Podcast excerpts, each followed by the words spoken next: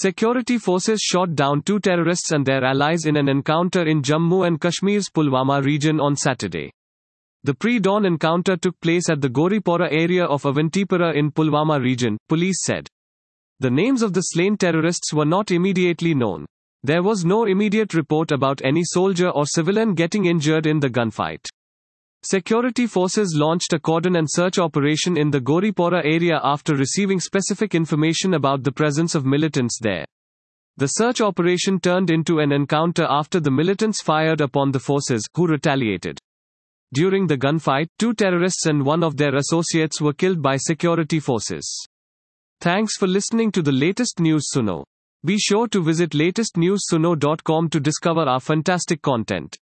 Subscribe to our podcast on Spotify iTunes और Google podcast अब news सुनो बस 60 सेकंड में।